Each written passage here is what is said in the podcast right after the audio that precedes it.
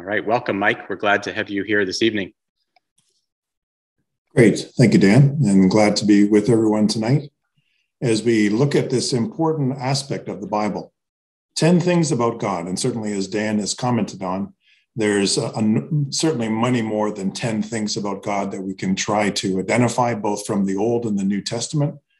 But we're going to focus most of our attention, at least in our presentation portion, on aspects of God that we can learn from the New Testament, in particular, one of the writings of the Apostle Paul, the book to Rome, to the believers at Rome, which was a section that Dan concentrated on in his segment last week. So 10 things to, to, that we can learn about God. And when we think of last week's session, these two topics are very strongly linked. We've got find answers, find truth, find hope. And an integral part of that is coming to know the God of the Bible, to find answers about his character, to find the truth about what the Bible expresses about the character and attributes of God, and to realize that bound up within that understanding of God's character is this great, marvelous hope that we can have uh, offered to us if we would but search out our scriptures. Now, as Dan commented last week, where there is hope, there is life. And I might actually encourage us to turn that around and say, where there's life, there's hope. While we're yet living, we still have the capacity, the potential, the opportunity to learn about this great hope. So you might say that we've got an urgency. All of us have a finite lifespan, and yet God has given us all this great capacity. And as we say in John's epistle, and this is the promise that he hath made to us, to each of us, that of eternal life. And we're going to see how that's closely tied to coming to a correct and a full understanding of God's character.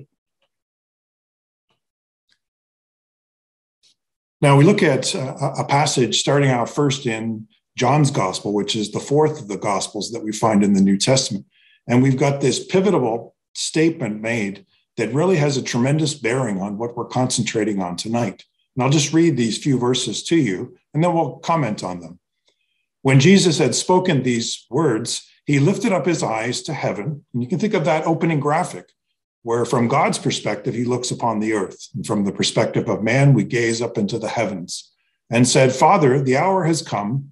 Glorify your Son, that the Son may glorify you since you have given him authority over all flesh to give eternal life. There's an important principle there. It's a gift. It's not something that we can earn by works, but it is, in fact, a gift by God's love to those who would respond to his message, to all whom you have given him. So you might see from that verse that there are those who would be receptive, those who would be given to Christ because they had been appointed by God. And then the third verse and this is eternal life. And here we have one of those verses in the scriptures that are used are really a, a Bible definition. You might say this is a Bible definition of eternal life that they know you, the only true God, and Jesus Christ, whom you have sent. So, knowledge of God and secondarily of the Lord Jesus Christ is fundamental to us being able to partake of this promise of eternal life. So, with that as a starting point, let's start searching for those 10 things that the Bible can tell us about God that we can discuss this evening. Now, as we mentioned, the book of Romans can be a very helpful uh, starting point for us in this search.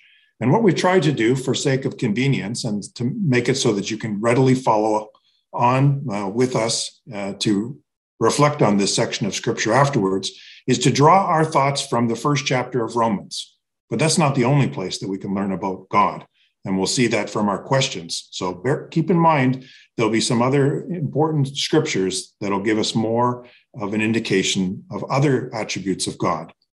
So we can find out a lot from this single chapter in our Bible. But once again, let's just start by reading what's there and then see what points we can glean from these critical verses. Paul, a servant of Jesus Christ, called to be an apostle, set apart for the gospel of God, which he promised beforehand through his prophets in the Holy Scriptures. So we can see fundamentally that God has pr- promised us a good news, and eternal life is certainly one of the best news propositions you can find. But here it's a, tied to this teaching, this good news of the gospel message, which has been offered to mankind by God, which he promised beforehand through his prophets in the Holy Scriptures. And that's a, an important statement because it shows that these principles, this teaching of a gospel message, find its appearance formally in the Old Testament and will be then fulfilled and expanded upon and clarified as we get into the, the New Testament. So it's not a new message. It was something that was available in Old Testament times.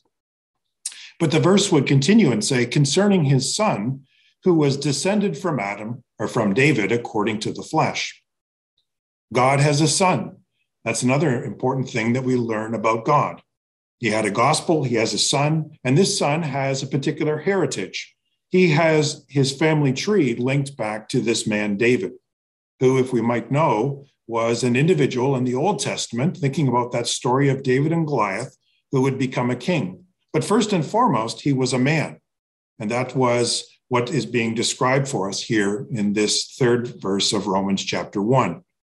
And it's important that we understand him because remember from our first passage, that's the second part of our Bible definition of this being eternal life. So those are the first two points that we can learn about God. And as we continue on in Romans chapter 1, we can find a whole uh, range of other ideas that can help build out our top our 10 things that we learn about God. The first is that he was declared to be the son of God in power. Declared is sort of a fancy word that just means shown or proven or demonstrated. He was demonstrated or proven or shown to be the power, the Son of God in power, according to the Spirit of holiness by his resurrection from the dead, Jesus Christ our Lord. So, what's our third point? Well, God gave power to his Son. It was power that he had, and that this power was an instrumental in, in fact, restoring the Lord Jesus Christ to life following his crucifixion. Those are important things that we learn about God. It's a God in the Bible is a powerful God who has a son. And as it would go on to continue in verse four, that God has a particular group of individuals that he is going to reach out to. God loves a select group of people he calls saints. And we can see that described for us in verse seven. To all those in Rome who are loved by God and called to be saints. So there's a particular selection. There's a choice that's been made by God because of those individuals who would have a particular interest in coming to know about God. And I would like to think that I was one of those individuals who had an interest in, young, in my younger years about who God was. And he would go on to say, Grace to you and peace from God our Father and the Lord Jesus Christ. Now, because of that unique relationship, because out of God's love, He called this particular group of believers, to them, He's able to have this relationship as their Father. It's a unique uh, position, a unique standing that they have because of this belief that they have in God. As we continue on in, in, Romans chapter 1, we're told, always in my prayers, asking that somehow, by God's will, I may know at, may now at last succeed in coming to you. I do not want you to be unaware, brothers, that I have often intended to come to you, but thus far have been, been prevented, in order that I may reap some harvest among you, as well as among the rest of the Gentiles. So, what is the thought we can glean from that? Well, God's will controls everything. It was very active in how the Apostle Paul uh, lived his life, and he saw that certain key act- actions within his day to day circumstances were, in fact, directly uh, ordered by God, such that he might have a choice or a desire to do something. But if it wasn't according to God's will, then he would be prevented from doing that. Now, this gives us a tremendous hope because if God's will controls everything, then everything we see around us, what's happening in society today, is something that God has the capacity to make uh, take action on. And it shows that there is a key Bible truth that can be there to, to give us hope, that we're not left in a hopeless state, that we have a God who desires to love us and desires to work in our lives. And in fact, God will impact the lives of those he has chosen. And you might sense or feel that impact even in your own personal experiences. So, what's number seven? Well, in verses 15 and 16 of that same chapter, we have these thoughts.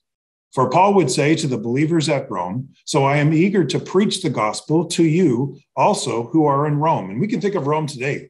It's the capital city of, of Italy. We can find it on a map. And that was the, the grouping or the positioning of these believers that Paul was interacting with. For he would say, For I am not ashamed of the gospel, for it is the power of God for salvation to everyone who believes.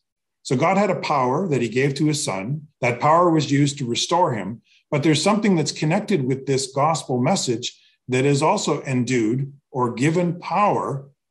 But its power has, has the ability to change or to, to mold our lives, to give us a, a hope of eternal life, a salvation that's described here, if we would but believe it. So the gospel of God has the power to save those that choose to believe its message. And it's all about choice. God is willing to work in our lives if we desire Him to work with us. If we desire to choose to a life without God, then that, that hope is also something that is then out of our reach. And you notice here that there's an important statement at the end of verse 16, for he said that to the Jew first and also to the Greek. And when we think about our Bibles and we think about particularly the Old Testament, it was given to the Jewish people. And even the Lord Jesus Christ himself was a Jew. They were given the opportunity to receive this gospel message first and foremost, and then it would be extended to those who had a similar faith but were non Jews, those who were the Gentiles who were outside of the normal, normal Jewish circle. So when we look at our, our, our, final passage in Romans chapter 1, we have our last three elements about the 10 things we can learn about God. For we're told, for what can be known about God is plain to them, because God has shown it to them. Well, how did he do that? Well, it says in verse 20, for his invisible attributes, namely his eternal power and divine nature, have been clearly perceived ever since the creation of the world in the things that have been made, so they are without excuse. There's quite a bit in those two verses that we need to sort of unpack. We're told, for what can be known about God is plain.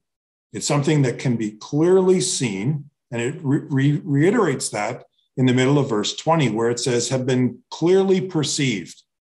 We can use our discernment, our powers of deduction, and we can see God active. But where do we see him active? Because we have this strange phrase here in verse 20 for his invisible attributes. God is spirit.